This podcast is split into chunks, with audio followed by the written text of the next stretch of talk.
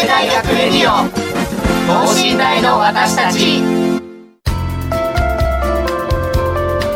この番組では神戸大学でのキャンパスライフ受験エピソードなど学生パーソナリティが生の声をお届けしていきます。大学関係者による大学の最新情報イベント情報もお伝えします。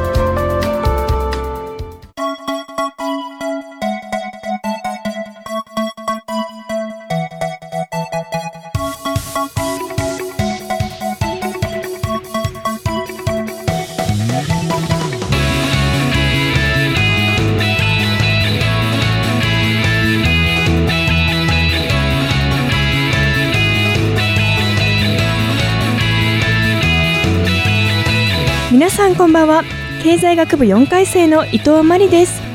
このラジオの放送日は後期が始まり10月6日の金曜日となっております。皆さんいかがお過ごしでしょうか？後半が始まったということもあり新しいことにチャレンジしてみようという人もいらっしゃるのではないでしょうか？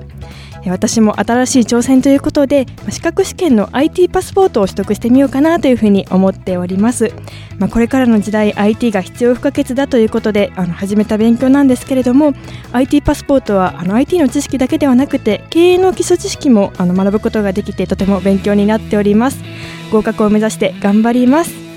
ということで今週は卒業生インタビュー NTT 西日本兵庫支店長樋口さんをテーマにお送りします。今回はなんと神戸大学の農学部の卒業生で NTT 西日本に就職後2021年7月に兵庫支店長になられた樋口さんにお越しいただいております。樋口さんがどんな学生時代を過ごしていたのか現在どのようにお仕事に励んでいらっしゃるかなどじっくりお話をお聞きしたいと思います。それではこの後ゲストの登場です。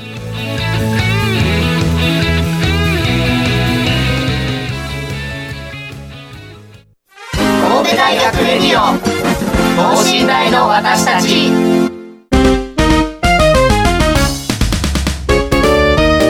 ということで今週は卒業生インタビュー。NTT 西日本兵庫支店長樋口さんをテーマにお送りします。今日は貴重な機会ということもあり収録頑張っていきたいと思います。では早速ゲストの方にご登場いただきましょう。樋口さんよろしくお願いいたします。まず最初に簡単に自己紹介をお願いいたします。あえー、こんにちは。NTT 西日本兵庫支店長の樋口と申します。本日大変大変楽しみにしておりますのでよろしくお願いいたします。ありがとうございます。私も本日とても楽しみにしておりました。よろしくお願いいたします。お願いします。現在あのおこあの行っていらっしゃることなどを簡単によろしくお願いいたします。はいあの一言で言いますとですね、はい、あの兵庫支店の経営ということになりますが、はい、もう少し具体的に申し上げるとあの、はい、私の配下にですねあのビジネス営業といって、自治体様やあの企業の皆様に対する、えー、法人営業のまあ活動ビジネス営業の活動をするチームと、あとはあのアナログの電話とかですねあの、はい、フレッツ光のような、えー通信サービスのですね保守運用を担うチームと、あとはそのあの人事とか広報とかですねはい、あのいろんなそのコーポレート業務を担うあの、えーと、担当ということで、まあ、3つの組織が大きく分かれておるんですけれども、まあ、それぞれに対するその、えーと、運営を行っております。であとは、まあ、あの実際はですねあの社内外の方々私も社外の方々とのお付き合いも非常に多いんですけれども、はいまあ、いろんな方々とまあコミュニケーションを取るあの日々の仕事、まあ、7、8あるコミュニケーションを取るっていうのがまあ仕事かなという感じですね。はい、ありがとうございます。3つの大まかなあの組織といいますか、あの NTT 西日本様のその中の3つの中の組織を統括しつつ、また社外とのコミュニケーションも取られているということなんですね。あ、そうです。その通りです。はい、ありがとうございます。ではその3つの組織に関しまして詳しくお伺いしていきたいなというふうに思っておりますけれども、まず最初におっしゃってただいた自治体に関することであったりとか、まあ、企業、まあ、最近ですと本当に DX デジタルトランスフォーメーションというものがあの話題となっているんですけれども以前なんかごご講演もされていたということであのそういう話も詳しくお聞きしたいなというふうに思っております。はいえー、とじゃあまあ例えばということでいくつかご紹介できればと思うんですけれども、はい、あの自治体さんに対して今あの特に取り組んでいるのはですね例えばあのスマート区役所の取り組みです。はい、何かと言いますとあの今実際その区役所にはいろんな市民の皆さんがまあいらっしゃって、はい、であの窓口でまあ手書きで書類を書いて、はい、あの場合によって非常にまあ混雑をしていてあの待ち時間も多くてみたいなのがまあ実情なんですけれども、そのえっと窓口でのその受付とかですねいろんなな申請、まあ、相談事みたいなことを、まあ、全部オンラインでもできるよっていう、えー、環境を整備することで、はい、あの待ち時間をなくそうとかですね、はい、あるいはその今までずっとその紙で申請されていたので行くその部署部署ごとで何回も同じことを書かなきゃいけないっていうのも大変なんですよね。ご経験終わりですから、そうなんですね、はい、それを、まあ、タブレットで1回書いてもらうことでそれをその共通的なものは全部その1回書けばその共有できるよねみたいなその仕組みを作ってあげることで、まあ、市民の皆さんも非常にその楽になりますし、あので職員の方もですねそれをすることによってそのご自身のその業務を効率化できるので、結果として本来その市民の皆様へのその丁寧なご対応というのにあの避ける時間が増えてい。きますよねっていうことで、まあ、いいことがありますねっていうことで、まあ、そういう仕組みを作るということをやっていたりします。はい、はい、ありがとうございます。本当に、あの ICT といいますかコンピューター技術を使ってねあの申請や相談をできるようにすることによって、まあいつでもどこでもあの市民の方々ができるように負担が軽減されるということに取り組んでいらっしゃるんですね。はい、そうです。ありがとうございます。ここにはどのようなことに取り組んでいらっしゃるんでしょうか？あとはあの私たち民間企業様ですね。あの600社ぐらいをあのご対応させていただいているんですけれども、はい、かなりその、えーと、DX というものを取り組みたいっていうその企業様増えてきていらっしゃいます。で、はい、まあ、DX って一言言うといろいろあるんですけれども例えば非常にまあ少しまあベタかもしれませんけどあの事例をお伝えすると、まあ、あるまあ200名くらい200名ぐらいのその社員を抱えていらっしゃる企業さんが一、人その経理担当の方がですねね。その、えーと、と毎月賞ですね。あの月始めに、まあ、200人の社員の方のその、えっと、勤怠管理のですね、まあ、いつ出社していつ退所いつ退所されたかみたいな、はい、まあ、それを全部今まではそのタイムカードで管理をされているので、はい、まあ、それを全部そのエクセルに移して、えー、それによってその給与計算をするみたいなことをされていたんですけれども、はい、そこをその ICT を使ってシステム化することによって、まあ、そのためのその計算が自動的にできますし、まあ、副次効果としてはその、まあ、各支店からその本社の、えー、経理の人にそのタイムカードを送ったりするっていう作業であったりとか、はい、まあ、郵送代がいらなくなるよねとかですね。あるいはまあ何年間分かそのやっぱり倉庫とかに管理しておかなきゃいけないんですけど、はい、そのまあ場所代がいらなくなるよねとかですね。やっぱりその ICT を入れることによってあいろんな業務のその効率化もできますしいらないそのお金を省くことができるっていうその効果を感じていただいているみたいな事例もあります。ありがとうございます。私もアルバイトのところで、まあ、勤怠管理が変わったんですけれどもシステムになりましたか？システムになりました。素晴らしい進んでますね。ありがとうございます、はい、そういうあの方々をすごく支えてくださってるということで、はい、本当にそう意外とコストがかかるもんだったんですね。そうですね。ですので、はい、あのそういう人的なコストとかあるいはそのいろんな、ね、郵送代とかそういうのを積み上げるとですね意外にその、まあ、システム入れるときにある程度初期費用というのはかかりますけれども、まあ、割とすぐにペイができますねというそのシミュレーションができましたので、はい、まあ、それであの導入いただくに至ったとかですね。あのそうい。う事例が非常に多いですね。はいわかりました。本当に私たちの身の回りにもいろいろと影響しているということであの分かっているようで分かってないところを支えてくださっているということで本当にもう感謝もありがとう。ございますそう言っていただけると。本当にだいぶ見えないところで、はい、見えないところで、はい、あのいろいろ支えてくださってありがとうございます。ありがとうございます。はい、そのあの樋口さんが今あの現在そのような業務をされているということなんですけれどももともと農学部だというふうに伺っておりました、はい、そこからまあ NTT あの西日本様であったりとかそういうところに IT 業界に入られたきっかけなどはあったんでしょうか？はいありがとうございます。あの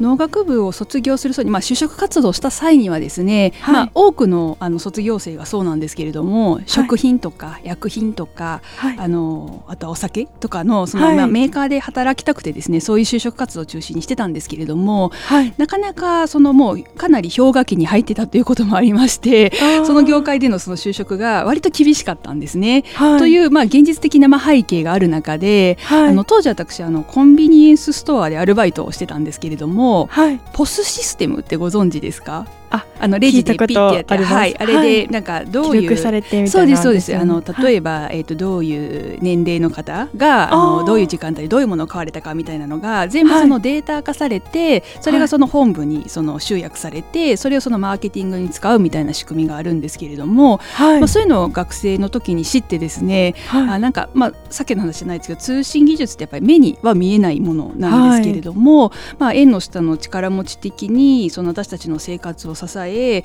よりその便利に豊かな暮らしを提供してくれるその可能性をすごく秘めたものなんだなというふうにまあ感じたんですね。で、まあ、ちょっと通信業界っていうのももともと門外漢だったんですけれども、ちょっと見てみようかなということで、あのそれをきっかけにあの就職をしましたというところですかね。そうだったんですね、はい、本当に身近なところからアルバイトとか身近なところから目に見えないところに気づいてそこに興味を持ってあの入られたということなんですね。そうですね、はい、実際に働いてみてなんて言いますかあのいろんなところに貢献してみて、まあ、その学生時代から変わった目線などはありますでしょうか？あそうですね。あのもともとその、えーと、一番やりたかったのはその、はい、えーと、さっき申し上げたようなその法人様とかその企業様に対して、はい、いろんなそのシステムとか ICT を使ってよりその便利で豊かなあのなんて言うんでしょう状況をあのご提供するご提案していくみたいなお仕事がしたかったですので、はい、まあ、そういう意味では、えー、入社してそういうお仕事に就くことができたのは、えーと嬉しかったですし割とまあうん、イメージ通りでした。ねあのやりたいことが、はい、もっとなんかイメージ以上にいろんな仕事があるんだなというふうに思いました。一方ですね、はい、やっぱり会社ってですねあのそれだけではなくて、はい、あの例えばそのさっき申し上げたその設備を作ってあの守って、え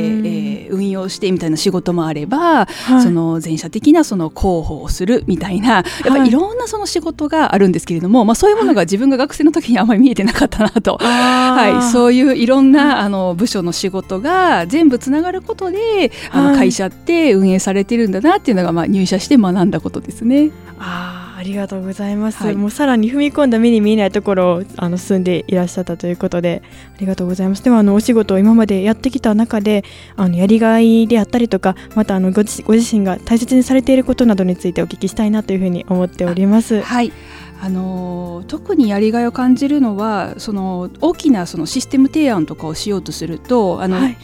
1人でできることってまあ限られているので必ずそのプロジェクトを組むんですね。はい、で、まあ、営業とそのいろんな技術を持ったそのエンジニアだったりとか、はい、えー、場合によってそのコンサルティングがまあ得意な人を連れてくるとかですね、まあ、社内外のそのいろんなそのリソースを、えー、と集約させて、はい、まあ、ものによってはその、えー、とまあ何十人っていう規模のプロジェクトを作って仕事をするんですけれども、はい、やっぱりそういうたくさんのメンバーと一緒にその一つの目的に向かって仕事をし、そしてその達成した時ですね、まあ、特に成功した時は非常に、あのやりがいがありますし、はい、で、えーと、私たちがそういうシステムを納入することによっていろんなお客様にですねあの、はい、ありがとうとかですね楽になったわとかですね、はい、そういうあの嬉しいお言葉をいただいた時が、本当にやっててよかったなっていうふうにあの思う瞬間ですね。あすごくあの今ラジオだから声だけなんですけども、すごく生き生きとあのお話ししてくださっていてはい、もう本当に心からそうだななんだなっていうふうに思いました。ありがとうございます。ではあの現在あの女性管理職としてあの働いていらっしゃるということなんですけれども、は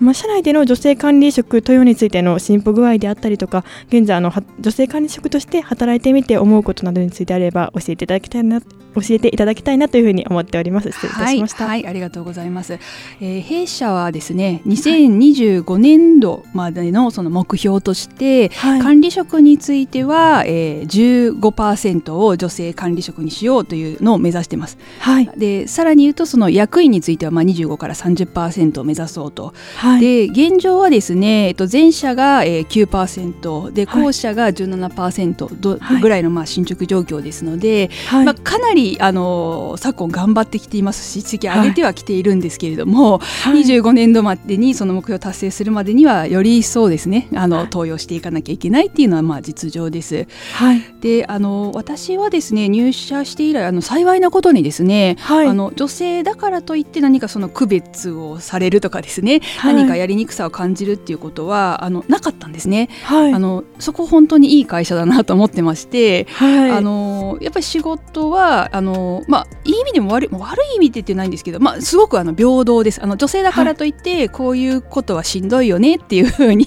あの気を使ってもらうこともないですけれども、あの同じようにできますよねっていうことでなので、まあ、自分がやる気があってってどんどん仕事をすればそこはそこにそんなに性別っていうところの壁を感じることなく仕事はできますし、はい、しっかりとまあそこにまあ評価がついてくればいいのかなと。で結果として自分もその管理職っていうのにまあ登用してもらってっていうふうにつながってますので、はい、まあ、そういうその喜びとか楽しみをその味わえる人がその男性だけじゃなくて女性ももっともっと増えればいいなっていう仲間が増えればいいなというふうに思っています。はいそうですよね。私も来年から就職となっておめでとうございます。ありがとうございます。本当に、まあ、平等平等にと言いますか自分をなんか自分自身として発揮していくことができる環境っていうのがとても大事だなというふうに思っておりますので、まあ、そのような場で働いていらっしゃってあの本当にさまざまな方々を支えてくださっていてあのもうすごく尊敬というか憧れの,、はい、あの今今の短時間でしたでしたけれどもすごく憧れの感情を抱きました。ありがとうございます、はい、ありがとうございます。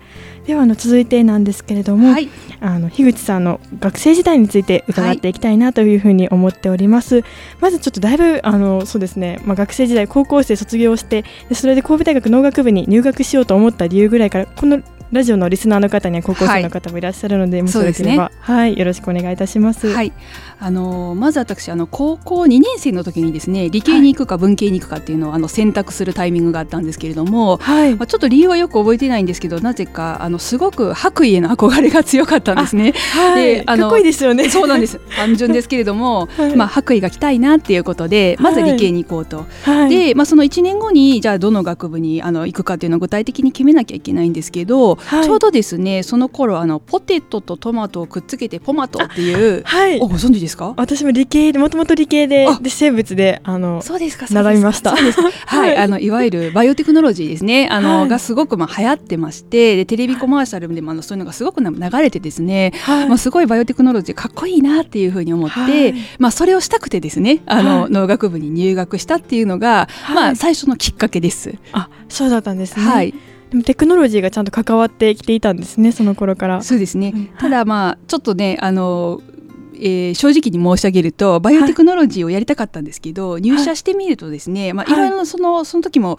えー、勉強していく中でやっぱりちょっと非常に、まあ、細かい世界なんですね バイオテクノロジーすごく細かくてですね、はい、私はそんなに向いていないのかもしれないということが、まあ、だんだん分かってきてしまいまして、はい、まあ、そういうのもあってあのそっちのその研究職とかにはまあ向かわなかったのかなって、まあ、あの自分も今分析しておりますけれども、はい、も本当に私もいろんな方方にあの興味関心がいくもので、はい、いろいろとちょこちょこちょこちょこ変わりながら、はい、はい、進んでおりました。なるほどなるほどでまあ、バイオテクノロジーからのあの次の、まあ、IT であったりとかそういうところに進んでいったということで、まあ、その大学生活を農学部で過ごしたということなんですけれども、はい、実際に神戸大学で印象に残っていることなどはありますでしょうか？はいあの私がその農学部のあの今多分学科の名前変わってると思うんですけど当時あの園芸農学科という学科がありまして、はい、であの1年間ですねあの全、えー、学生、まあ、50, 年50名ぐらいですかねクラスいましたけれども、はい、あの葛西のあの大学が経営しているありますよね。今もありますか？今もあります。ありますか、はい、農場にですね週1回、ね、あよくご存知ですね さすがですね。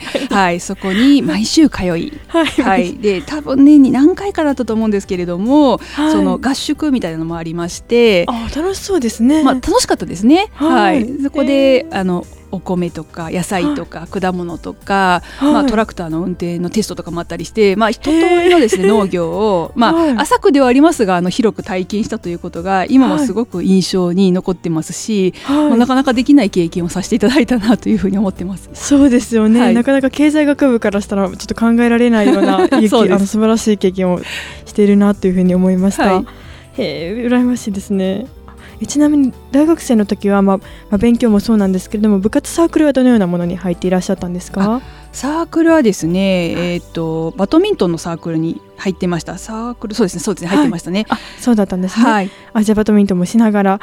そうなんですね。そうですね。特にまあ1回生、2回生の時はかなりあのサークルを頑張ってて、まあ3回生以上になるとさすがに少しね、あの、はい、研究の方も頑張らなきゃいけないかなということで、まあバランスは変わっていきましたけれども、はい、はい、まあ常にその時はそれぞれであの全力投球で頑張っておりました。ありがとうございます。まあ、全力投球で頑張ってで学生時代も振り返って、まあ、今になってからあの今の自分を形作られているような、まあ、経験であったりとかそこから考えたことなどはありましたか？そうですね。あのサークルもそうですし、アルバイトもそうですけれども、はい、そのいろんなやっぱり人があのいらっしゃいますと。あの神戸大学もいろんな学部がありますので、はい、あのいろんななその個性を持った人たちにその出会えたっていうのが、はい、今あのすごい財産だなっていうあの思ってます。はい、であの、まあ、その人に会えたっていうのも財産ですしそういうまあい。ろんな人たちのその考えに触れて、まあ、自分がそのもっと考えを広げるとかですね成長するとかですね、まあ、そういう体験をしたことがあの今ももその仕事に生きてるなというふうに思ってます。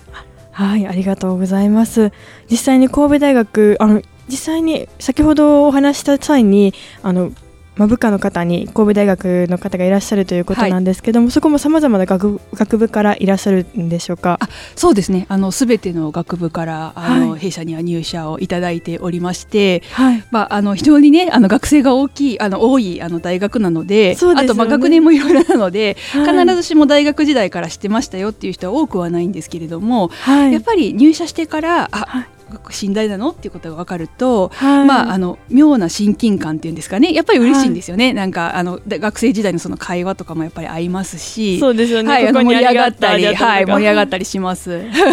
楽しいですよね。楽しいですね。はい。ありがとうございます。まあそのような方々も本当にいろんなことにあの携わられていると思うんですけれども具体的には今先ほど樋口さんがあの携わられていたことに関して教えていただいたんですけれども他にはどのようなことに携わっていらっしゃるあの後輩であったりとかそういう方々がいらっしゃるんでしょうか？あそういう意味では、まあ、さっきそのビジネス営業とかコーポレート系とか設備って申し上げましたけれども、はい、あのそれぞれの部署にあの神戸大学の出身者がいますね。はい、はい、あの設備の今その一番のボスである設備部長も神戸大学ですし、はい、あのコーポレート系ののボスも神戸まあこれちょっと偶然なんですけどさすがにそんなに神戸大学だらけであのわざわざ埋めるってことはないんですけれども、はい、あの蓋を開けるとちょっとたまたまなんですけど今あの、はい、あの私の周りに結構います神戸大学がですね。そうですね。すごく、あの先輩方がごご活躍されているということで。そうですね。で面白いのがその例えば、えーと、理学系のその学部の出身であっても、入社してからあのものすごいその営業のそのなんて言うんでしょう、えー、才能が花開いてですね、あの本当にやっぱ営業マンとしてそのバリバリやってるっていう人もいれば、まあ、逆にその、えっと、事務事務系って言っていいのかな？文系って言った方がいいのかな、はい、のその学部出身者であってもあのすごくそのテクニカルスキルをその、えっと、磨いてですね、バリバリのそのエンジニアとして活躍している人いう人もまあいますので、はい、ですのであんまりそのどこの学部出身だからこういう仕事だねとかっていうのがなくてですね、はい、まあ、入ってみて自分の才能に気づくとか、興味が何に一番強いかっていうのにその気づくとか変わるとかっていうのがあると思いますので、はい。まあ、あのいろんな夢を持っていただいて全然大丈夫だと思います。わかりました。いろんな夢を持って、はい、あのその時その時を頑張っていきながらということですね。はい、ありがとうございます。まあ、その中樋口さんのまあ今後の目標であったりとか夢について伺いたいなというふうに思っているんですけれども、はい、あのアクション宣言というものをあのインターネットで検索といいますか、拝見した際にあの皆さんが元気で明るく生き生きと働き続けられる職職場作りを目指していらっしゃるということで、そういうあの働く環境というものも推進されているということなんですけれども、まあ、日本で日本の未来であったりとかそういうことにも絡めてあの今後の夢についてお伺いしたいなというふうに思っております。はいありがとうございます。まずあの前半の件はあの見ていただいてありがとうございます、はい、あのおっしゃる通りでやっぱり会社ってその人でできているものですので、はい、人がそのみんなその元気で楽しくそのお仕事をできるっていうことが一番大事だと思ってます、はい、であのそうすることで結果としてその会社のあの業績もあの良くなるっていうのが、はい、これ結構も科学的にも証明されている世界ですので、はい、ですので私はまあ兵庫支店においてはですね兵庫支店のその全社員が、みんないつもその元気で明るく生き生きと仕事ができる環境を作るっていうことには、あの心を尽くしたいあの実際動きたいっていうふうに思ってますし、あの動いているつもりでありますと。でもう一つはそのまあ日本の未来っていうのはちょっともうあの言い方ちょっとおこがましいかもしれないですけれども私がちょっと真剣に取り組みたいと思ってますのは、はい、今あの日本がその世界の各国に比べるとかなりその生産性が低いかつ、はい、あの年々そのランキングを下げてきているっていうのがあの非常にその懸案、あの懸念しています。はい、であのもっともっとその日本って本当は実力を持っている国だしあの強い国にあのもう一回そのそのなってですね国際的な競争力をその上げてあのいきたいなっていう思う中で、まあ、一つの手段としてはその、えっと、前段で申し上げたようなその自治体様とかあと企業様のその生産性をその、えっと、ICT IT を使ったりその DX を推進することによって上げることで、はい、えー、競争力を上げていくっていうことにその間接的に貢献できるのではないかというふうに考えてまして、はい、そこをですねあの地道なあのお仕事になりますけれどもあの力を入れていきたいなというふうにあのそれによってその日本の未来をもう一度強くしてい。い国にしていきたいなっていうのはあの密かに思っているというところですかね。もう素敵な夢です本当に、はい、ありがとうございます、はい、本当に日頃の私たちの身の回りを支えてくださるだけじゃなくて本当に日本全体を支えてくださるというようなことではい本当にもう心打たれました。それを目指したいと思ってます。はい、ありがとうございます。はい、ではあの最後にあのこのラジオを聞いている方に何かメッセージがあればお願いしたいと思っております。はい、ありがとうございます。あの私自身がですね、あの、はい、自分の人生を振り返るとですね、はい、あの常にその前向きで明るくというまあ姿勢でいたことと、あとはそのいただいたお話っていうのはとにかくまあやりきるっていうことを心がけてたことによって、まあい。ろんなチャンスをいただけたりとかですね、あとはその周りの方にその支援をしていただいたりすることであの、はい、今日の自分があるここまで来れたかなというふうに思ってるんですね。はい、ですのであの大学生高校生の皆さんもですねその、来たるべき時に備えてしっかりと準備をして、たくさんのチャンスをですね掴み取れるように、ぜひあのこれからも頑張っていただきたいなというふうに思っております。はいありがとうございます。本当にいろんなことをお聞きして、ま、あの NTT 西日本のあの会社のことだけでは西日本様の会社のことだけではなくて本当にあの現在取り組んでいらっしゃることかつ神戸大学でいろいろとご経験されたことからのあの今つながっていることについてもお聞きして私もまあ来年就職ということであの、まあ、キャリアプランというものを考えるとは思うんですけれどもあのこういう方あの樋口さんのような方もいらっしゃるということであのいろいろと頑張っていきたいなというふうに思っております。本日ありがとうございました、はい、ありがとうございました。ぜひ頑張ってください、はい、はい、ありがとうございます。貴重なお話をたくさんお聞きすることができました。あの本当にいろいろとそうですねお聞きしたいところであるんですけれどもちょっとすごく深くてためになるお話をお聞きすることができて本日ありがとうございました。はい、ありがとうございました。はい、ということで、えー、今週は、えー、失礼しました。失礼いたしました、えー、卒業生インタビュー NTT 西日本兵庫支店長樋口さんをテーマにお送りしました。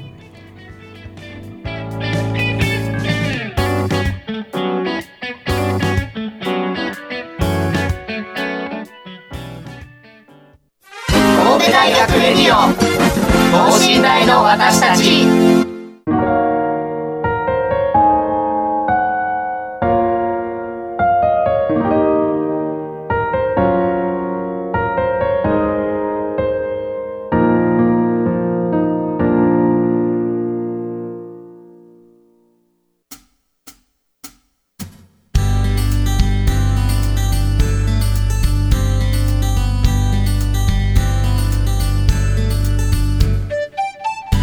ということで今週は卒業生インタビュー NTT 西日本兵庫支店長樋口さんをテーマにお送りしました。樋口さんあの今回あの神戸大学に久しぶりにいらっしゃったということだったんですけれどもどうですか？お久しぶりにいらっしゃって。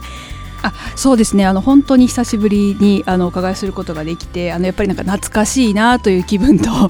い、はい、ちょっとしばらくゆっくりしていきたいなというあの 今思っています。はい、あの売り棒にも感動されてたということで、そうですね。可愛いあのマスコットがねできているということで、はい、はい、私もあの癒されました。あはいありがとうございます。最後にあのメッセージいただいたようにあのその時その時をまあ乗りあのやりきっていってでそれでいろいろ考えていくということを私も取り組んでいきたいと思っております。本当にまあこれからそうですね NT あの ICT であったりとかスマートシティであったりとかそういうところがあの本当に必要になってくると思うとともに、まあ、そういうところを支えてくださっている方々について再認識できたといいますか、まあ、そこであの本当にいろんな思いをもとにあの頑張っていらっしゃるんだなということを卒業生